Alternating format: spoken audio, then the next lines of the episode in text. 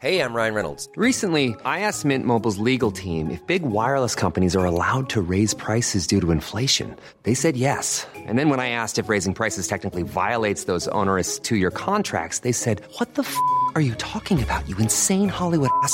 So to recap, we're cutting the price of Mint Unlimited from $30 a month to just $15 a month. Give it a try at mintmobile.com slash switch. $45 upfront for three months plus taxes and fees. Promo rate for new customers for limited time. Unlimited more than 40 gigabytes per month. Slows. Full terms at mintmobile.com. Nagsalita ang hindi babaero. Pinagmumulto raw dito sa bahay na to. Akala ko ho kasi naliligaw kayo eh. May nakita ako. Lagim sa kasal.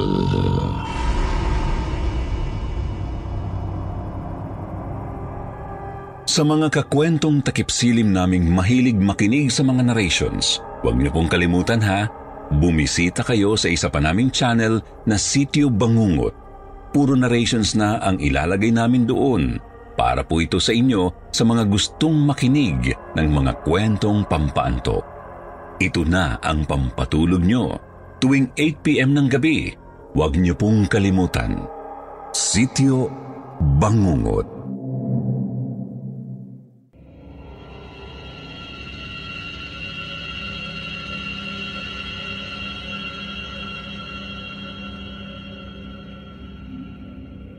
Sa mundong puspos ng kababalagan, hindi maiwasang mag-isip ng mga katatakutan.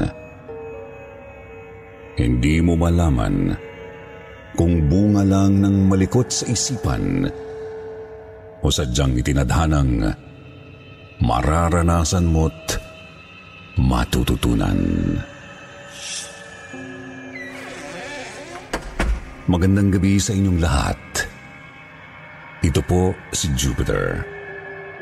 Ang inyong tagapagsalaysay sa gabing puspos ng kababalaghan at katatakutan.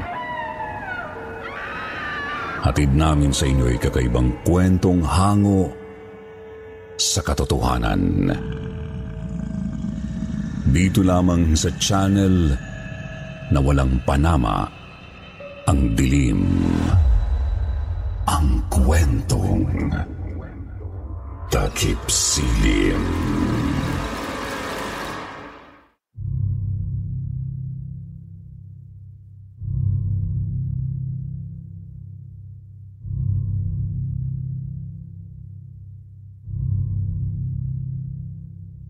Isang mapagpalang araw po sa inyo, Sir Jupiter, at sa lahat ng mga tulad ko ay sumusubaybay sa kwentong takipsilim. Avid supporter niyo po ako at palagi po akong present sa bawat pag-release niyo ng mga bagong videos. Hindi ko nga po alam kung bakit ngayon ko lang naisipang mag-share ng kwento sa inyo, gayong napakarami ko namang entry na pwedeng ibahagi. Ako nga po pala si Liam. Isang 28 years old cook na may-ari din ho ng isang catering service. Bata pa lang ho kasi ako ay hilig ko na ang pagluluto. Kaya ito na rin ang naisipan kong gawing pangkabuhayan. Lalo't ako rin po ang breadwinner ng pamilya namin. Pero di ko akalaing ito rin po ang dahilan kung bakit nagkaroon ako ng mga hindi malilimutang experience sa aking buhay.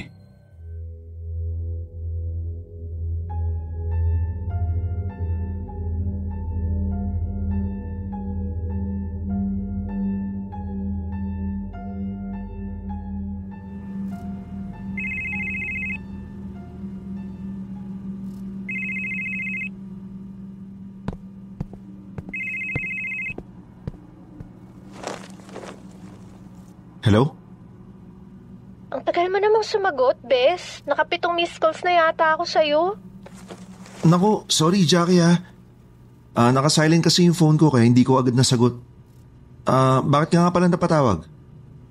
Eh kasi, ikakasal na yung pinsan ko. Si Jake. Batchmate din natin yun nung high school. Naghahanap kasi sila ng catering service eh. Ikaw ang nirecommend ko. Pwede ka ba? Sus, syempre naman, ikaw pa ba? Kailan ba yan? Sa isang buwan pa naman, kaya lang. Sa vegan pa ang venue, ha? Kaya kailangan three days before the event eh, naroon na kayo. Iko-cover naman nila pati expenses at transpo, bes. Kaya don't worry. Sus, matagal pa pala eh. Sige, call ako dyan. Basta sabihin mo lang sa akin yung exact date pati na rin yung iba pang details para makapag-prepare kami ng mas maaga ha. Pero Nax, mukhang big time na ngayon yung pinsan mong si Jeka. Parang dati lang, puro pambababae lang yung alam niya na. Sus! Nagsalita ang hindi babaero. Eh, halos kayong ang dalawa ni Jeka nagpapaligsahan sa paramihan ng babae nun, di ba? Ang kaibahan nyo lang, ikaw, nagsumikap sa buhay para maabot ang pangarap mo. Si Jake, mukha lang ang ginawang puhunan. Ha, Bes? Anong ibig mo sabihin? Hindi ko gets eh. Ah, wala, bes. Basta, isasend ko na lang sa'yo yung ibang details. Tapos, tatawagan na lang kita ulit, ha? Bye!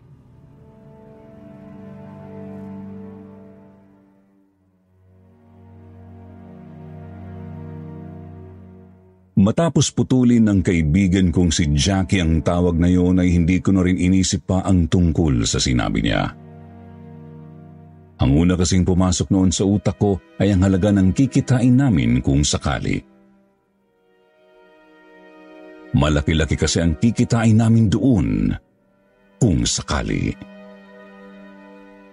Wala akong kaalam-alam na ang event na yun pala ang maghahatid sa akin ng isang karanasang hindi ko inisip na maranasan sa tanang buhay ko.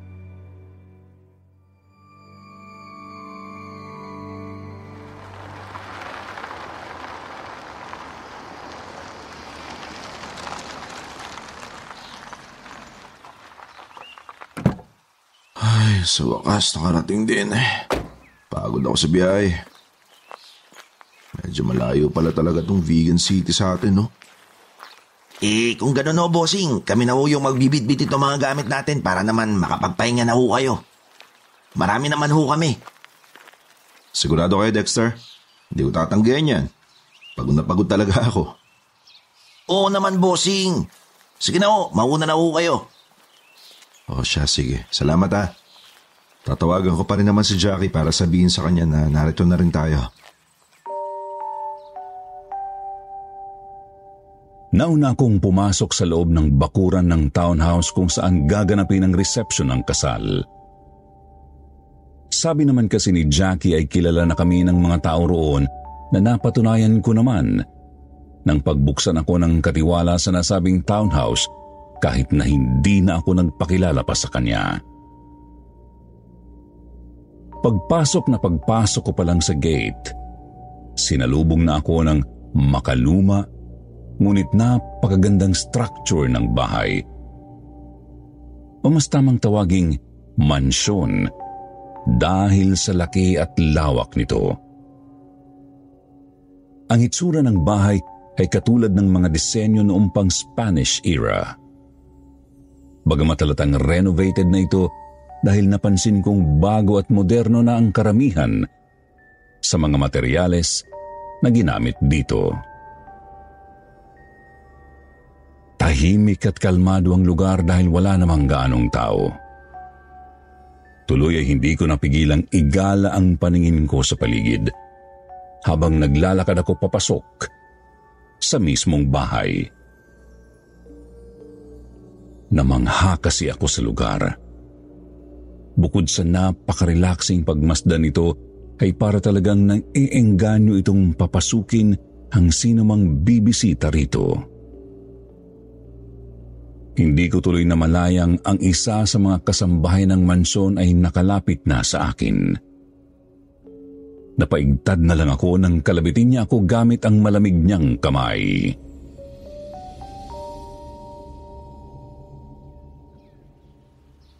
Ay, Aswang! Hindi ho ako aswang, sir. Nagulat ko ho ba kayo? Ay, oo manang. Sus, may akala ko sasabog yung puso ko dahil sa kabe. Sorry ho, sir. Akala ko ho kasi naliligaw kayo eh. Palingalinga ho kasi kayo sa paligid. Ang ganda ko kasi rito, manang. Medyo na-amaze lang po. Talaga hong maganda ito. Yung dating may-ari ho kasi nito, eh halos dito na namalagi sa buong buhay niya. Sana nga ako hindi na siya umalis dito eh. Hindi ho sana siya nagdusa. Ha? Ah, eh, ano pong ibig niyo sabihin, manang? Medyo may side yata itong kausap ko eh. Kung ano-ano sinasabi. Ah, wala ho. Ang sabi ko ho, guhapo kayo, sir. Mukha kayong habulin ng mga babae. Saan nga po pala ang punta nyo? Ah, doon ho sana sa kitchen. Ah, gusto ko lang ho sanang i-check yung yung magiging workplace namin ng mga empleyado ko. Ah, saan po ba yung papunta ron? Ah, yun ba? Doon lang ho yun, sir.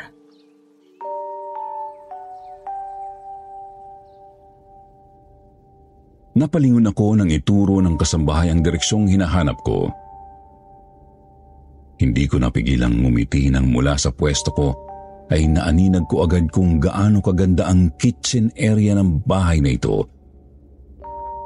Dahil sa malalaking salaming nagsisilbi nitong bintana.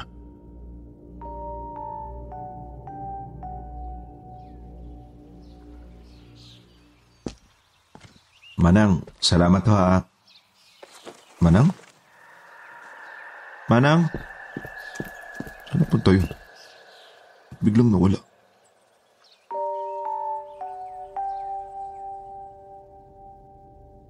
Nang mga sandaling yun ay napakamot na lang ako sa ulo ko, Sir Jupiter.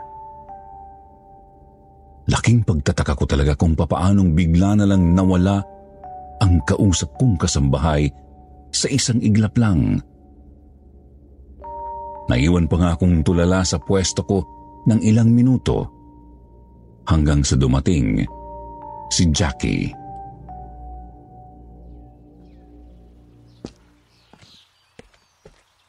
Oh, Bes.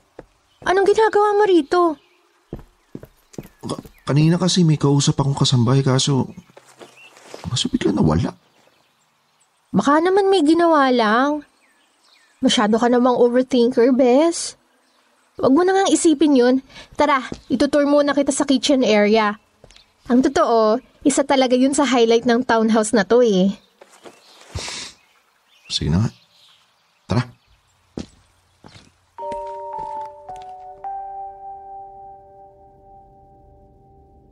Napakaganda nga ho ng kitchen area ng bahay, Sir Jupiter. Malaki, malawak at kumpleto sa mga gamit. Tulad ng disenyo sa labas, makaluma rin ang ginamit na concept sa parting yun ng townhouse. Cream ang kulay na ginamit sa halos kabuuan ng pader. Pero mayroon itong accent wall na ginamitan ng old bricks kung saan nakapwesto ang maganda at malaking lababo. Ang ilalim nito ay mistulang fireplace dahil sa hugis at disenyo nito kahit na ang totoo, lalagyan lang naman yun ng mga kasirola, kaldero at iba pang gamit sa kusina.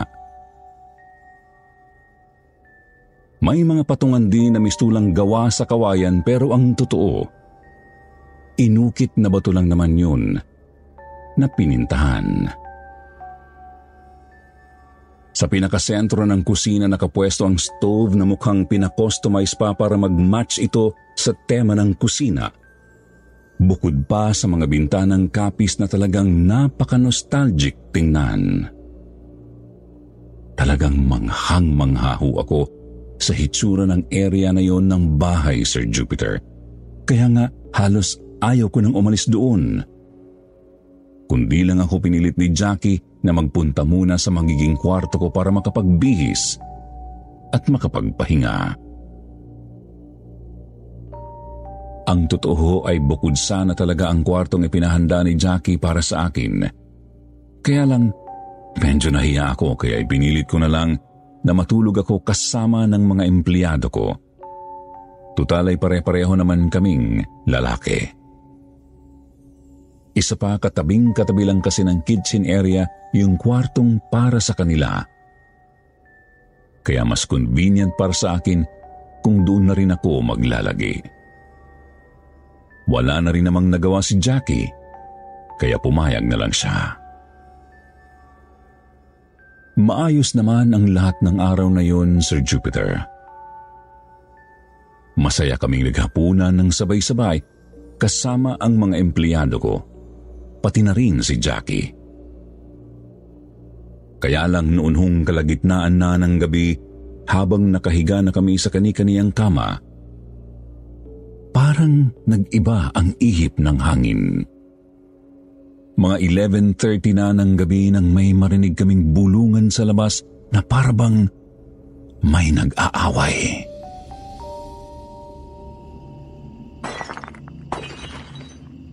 Naririnig niyo yun? Oo, bossing. Actually, kanina pa nga ho yun eh. Nalimpungatan nga ho ako. Oo nga. Para kasi may nag-aaway. Sino kaya yun? Eh, baka mga kasambahay, sir. Naula pa naman si Ma'am Jackie.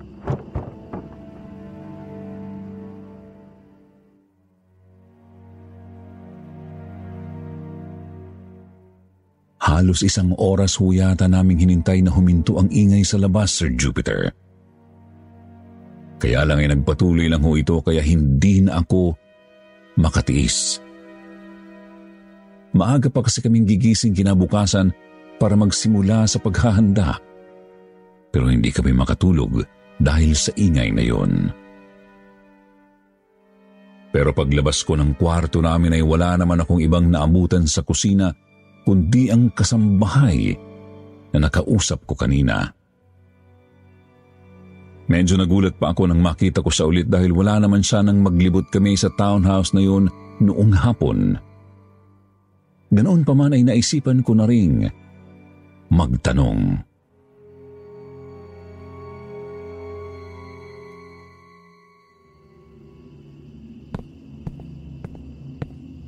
Manang?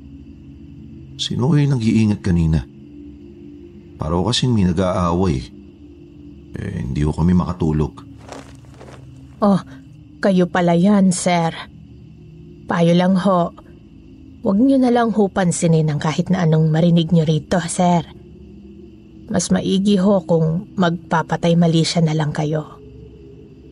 Manang, ngayon na naman kayo eh. Diretsuhin nyo na lang ho kaya ako.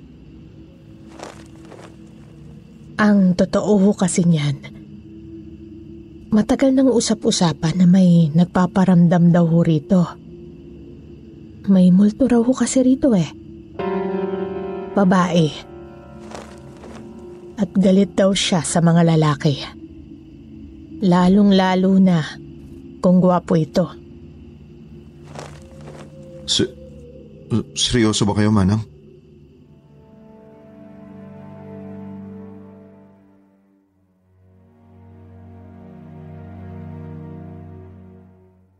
Aaminin ko, Sir Jupiter. Doon pa lang ho ay medyo natakot na ako, lalo na nang hindi sagutin ni Manang ang tanong ko. Bagkus ay ngumiti lang siya ng makahulugan bago ako tinalikuran at iniwan sa puwet.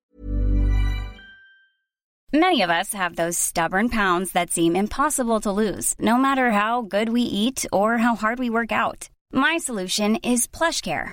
PlushCare is a leading telehealth provider with doctors who are there for you day and night to partner with you in your weight loss journey. They can prescribe FDA-approved weight loss medications like Wagovi and Zepbound for those who qualify. Plus, they accept most insurance plans. To get started, visit plushcare.com slash weight loss. That's plushcare.com slash weight loss. Hiring for your small business? If you're not looking for professionals on LinkedIn, you're looking in the wrong place. That's like looking for your car keys in a fish tank.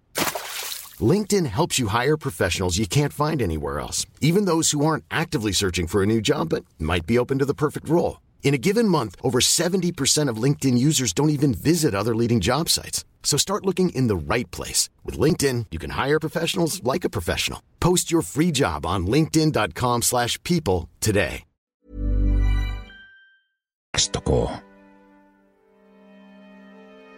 Dali-dali ako noong bumalik sa kwarto namin at nahiga.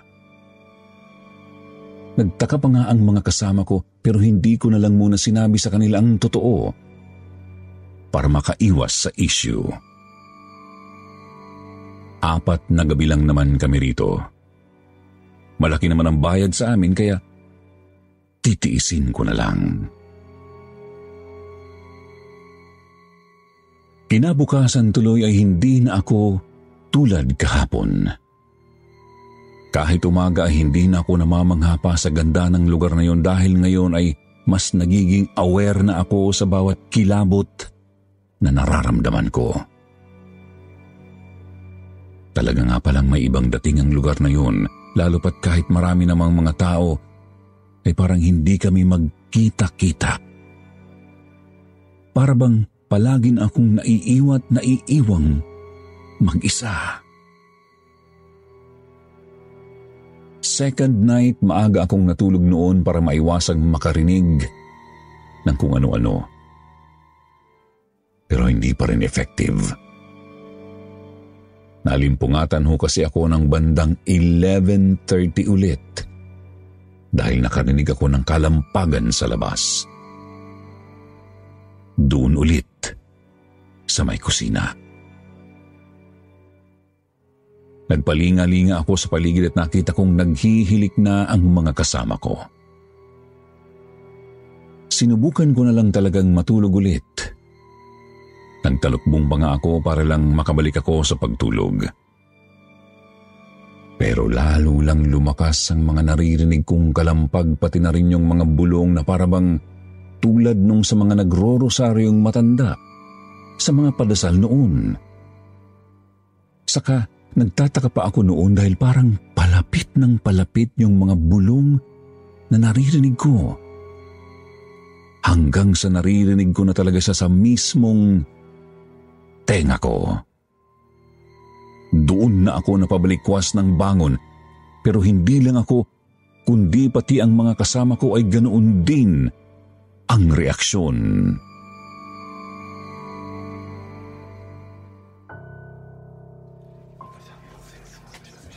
Naririnig nyo rin. Langya parang haunted pa yata ang townhouse na to. Ang totoo, sinabi sa akin ng isang kasambahay kagabi na may nagmumultong ang babae sa bahay na to. Basta huwag nyo na lang daw pansinin. Kaya hindi ko na rin sinabi. Hala, bossing! Kinikilabutan talaga ako. Legit! Parang naririnig ko nga sa mismong tainga ko yung mga bulong eh. Ganon-ganon ang mga lola ko noon tuwing nagro-rosaryo. Hindi agad ako nakasagot kay Dexter. Halos pare-parehas talaga kami ng nararamdaman. Hindi pa rin tumitigil ang malalakas na kalampagan sa kusina kaya minabuti ko na lang na bumangon at tingnan kung ano ba yun. Nag-offer naman si na Dexter na samahan ako kaya sabay-sabay kaming lumabas ng kwarto. Paglabas namin ay talaga hong tumigil bigla yung ingay. Walang tao sa kusina. Pero paglingon ko doon sa may pintuan palabas ng kitchen area, ay nakita ko ang papaalis na figura ng matandang kasambahay. Kaya napakunot ang noo ko. Doon ako nagsimulang magtaka.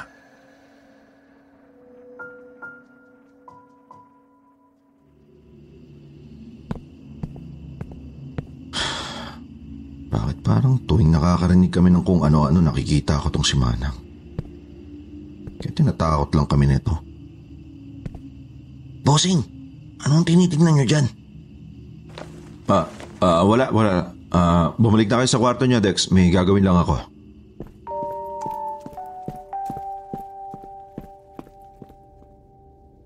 Sinundan ko ho si Manang, Sir Jupiter.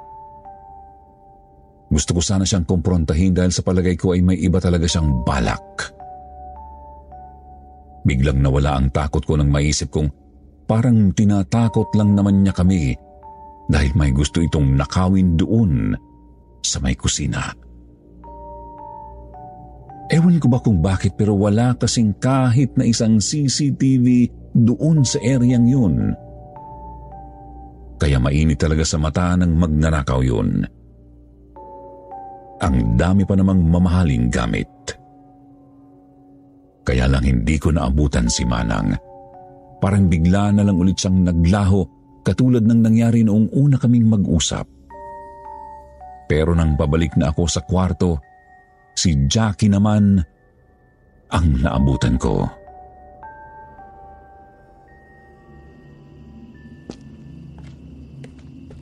Hoy, Jackie.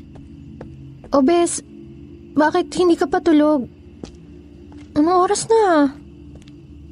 Eh, para kasing minananakot sa amin, bis eh. Yung kasambahay niyong medyo may edad na. Nakausap ko siya kagabi dahil nakakarinig kami ng mga kakaibang ingay dun sa kitchen area. Sabi ba naman sa amin, pinagmumulto raw dito sa bahay na to. Tapos ngayon, nagising na naman kami ng mga kasama ko sa kwarto dahil sa ingay. Ayun, nilabas ko ulit. Siya na naman yung nakita ko galing doon. Hindi naman sa pagiging judgmental, Besa. Pero parang may gusto siyang nakawin eh. Ah, ganun ba? Hayaan mo't pagsasabihan ko siya, Liam. Pasensya ka na. Ah.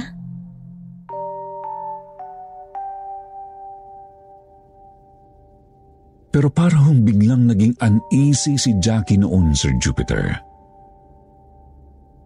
Mahigit sampung taon na ho kaming mag-best friend kaya naman kilalang kilala ko siya at alam ko kapag may itinatago siya sa akin. Ganoon pa man ay pinagsawalang bahala ko na lang yon at bumalik na lang sa kwarto ko para matulog.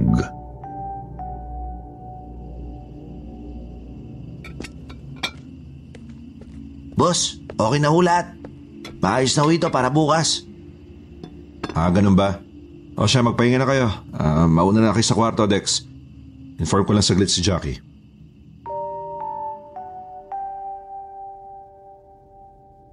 Third night na namin doon, Sir Jupiter. Isang gabi bago ang kasal. Katatapos lang ho naming i-prepare ang lahat ng kakailanganin namin para wala kaming maging aberya kinabukasan. Kanina ay dumating na rin ang groom at bride dito sa townhouse. Pero sa magkahiwalay na kwarto sila matutulog bilang pagsunod pa rin sa tradisyon at pamahiin na bawal magkitang magiging mag-asawa bago ang kasal. Palabas na husa na ako noon ng kitchen area nang makita kong may babaeng pumasok. Nakatrahe de boda. Naisip ko agad baka ito na yung bride. Tumayo siya doon sa tapat ng accented wall. Eh, medyo napakunot ang noo ko. Alam ko kasing hindi dapat isinusukat ang damit pang kasal ayon sa pamahiin. Kaya akma ko na sana siyang lalapitan para sawayin nang bigla na lang siyang humarap sa akin. Bigla ho akong natigilan. Unti-unti hong nanlaki ang mga mata ko nang makita ko ang lusaw na mukha ng babaeng kaharap ko. Lalos lumuwa na ho ang isang mata nito dahil parabang natutunaw ang balat niya sa mukha. May nakasabit na rosaryo sa kanyang lieg pagkatapos ay may hawak siyang patay na bulaklak. Ang masama pa, noong akmang tatakbo na ho ako ay bigla na lang itong nalipat ng pwesto. Hinarangan niya ang daraanan ko pagkatapos ay unti-unti siyang lumalapit sa akin habang nakalutang sa ere. At bumulong na tulad ng mga naririnig naming ingay sa nagdaang dalawang gabi.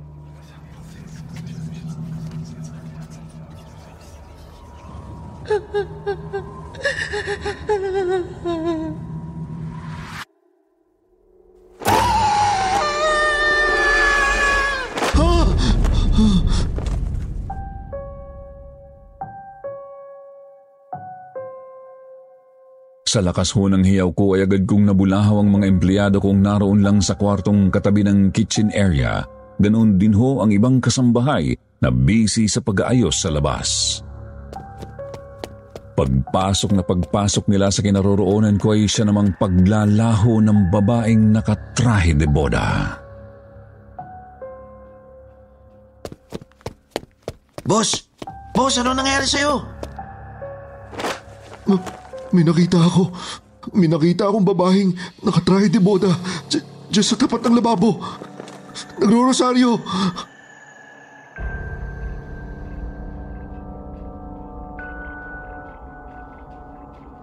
Kitang-kita ko nang magkatinginan ng mga kasambahay na dumalo sa akin, kaya naman nang tinanong ko sila kung ano ang alam nila. Doon nila isiniwalat na mayroon nga raw talagang nagmumulto sa townhouse nito.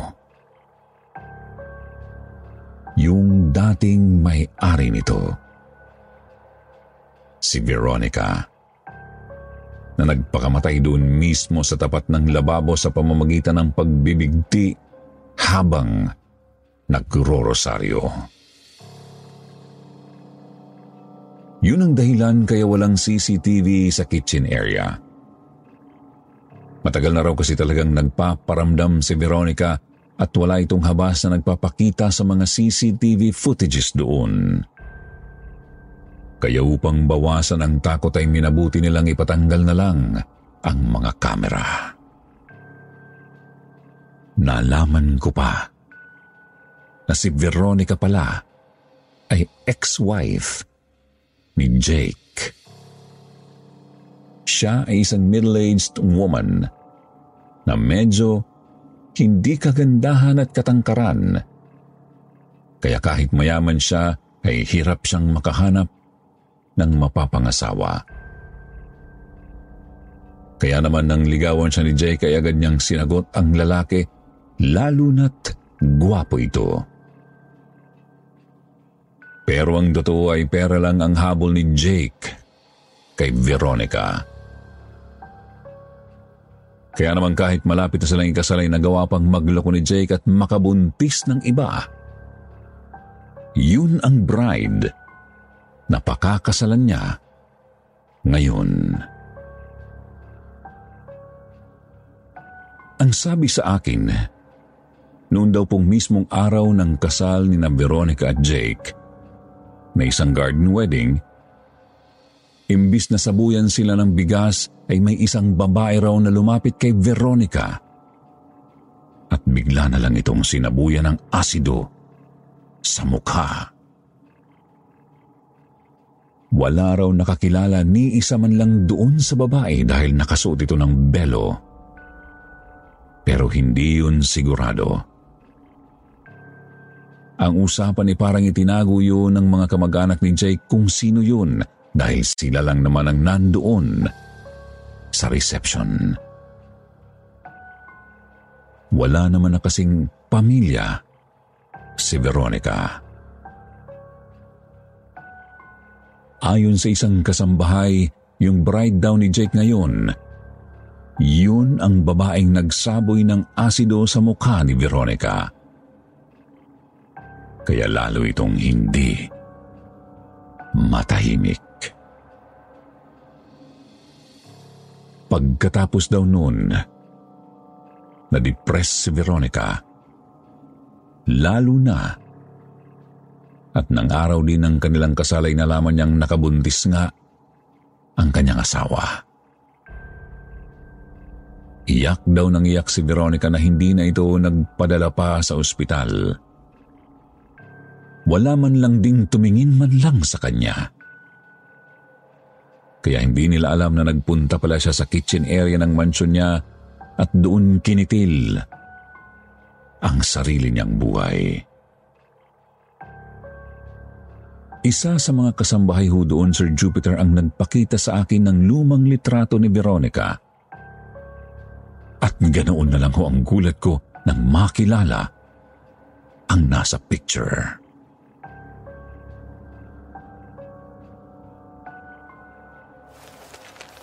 Si, si Manang, siya yung babaeng nakakausap ko palagi rito. Siya nga yung sumalubong sa akin pagdating namin dito eh.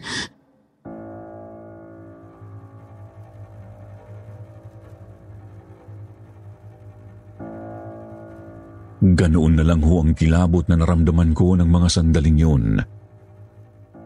Halos hindi ko ho tuloy nagawang matulog.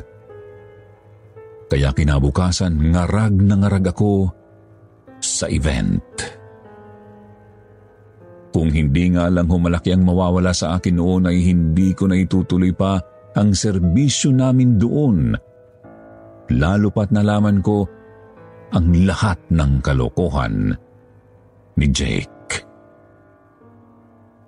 Talagang itinuloy nila ang kasal at doon pa nila ginanap ang reception sa bahay na saksi sa malagim na sinapit ni Veronica sa mismong kasal niya. Hindi ko alam kung paano nila nasikmurang gawin yun. Kaya naman ho pala galit na galit yung multo. Kaya lang ho ay wala naman akong karapatang makialam kaya itinikom ko na lang ang bibig ko at ipinagpatuloy ang trabaho namin. Pagkatapos na pagkatapos nga ho ng event ay nagpasya na kaming umalis doon kahit na hindi pa kami bayad.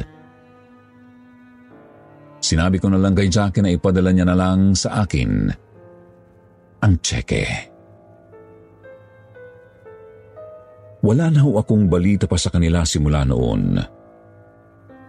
Medyo lumayo rin kasi ang loob ko kay Jackie dahil hindi ko maatim na pati siya ay pinagtakpan din ng kalokohan ng pinsan niya. Bukod pa doon, multo na pala ang kausap ko.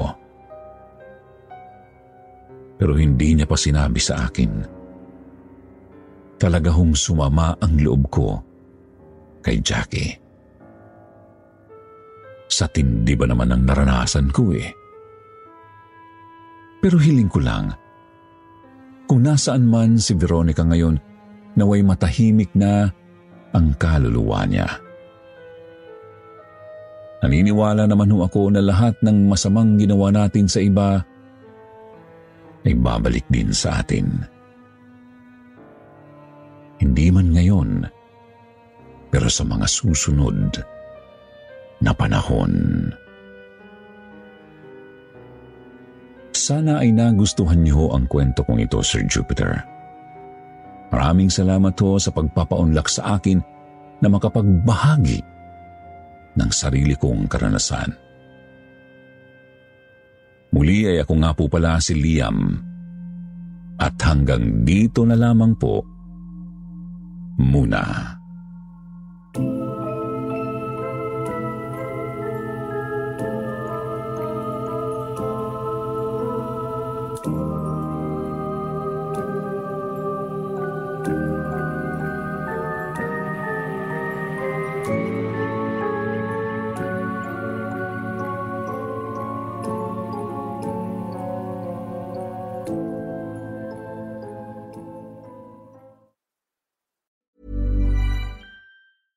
Planning for your next trip? Elevate your travel style with Quince. Quince has all the jet setting essentials you'll want for your next getaway, like European linen, premium luggage options, buttery soft Italian leather bags, and so much more. And it's all priced at 50 to 80% less than similar brands. Plus, Quince only works with factories that use safe and ethical manufacturing practices. Pack your bags with high-quality essentials you'll be wearing for vacations to come with Quince. Go to quince.com slash trip for free shipping and 365-day returns.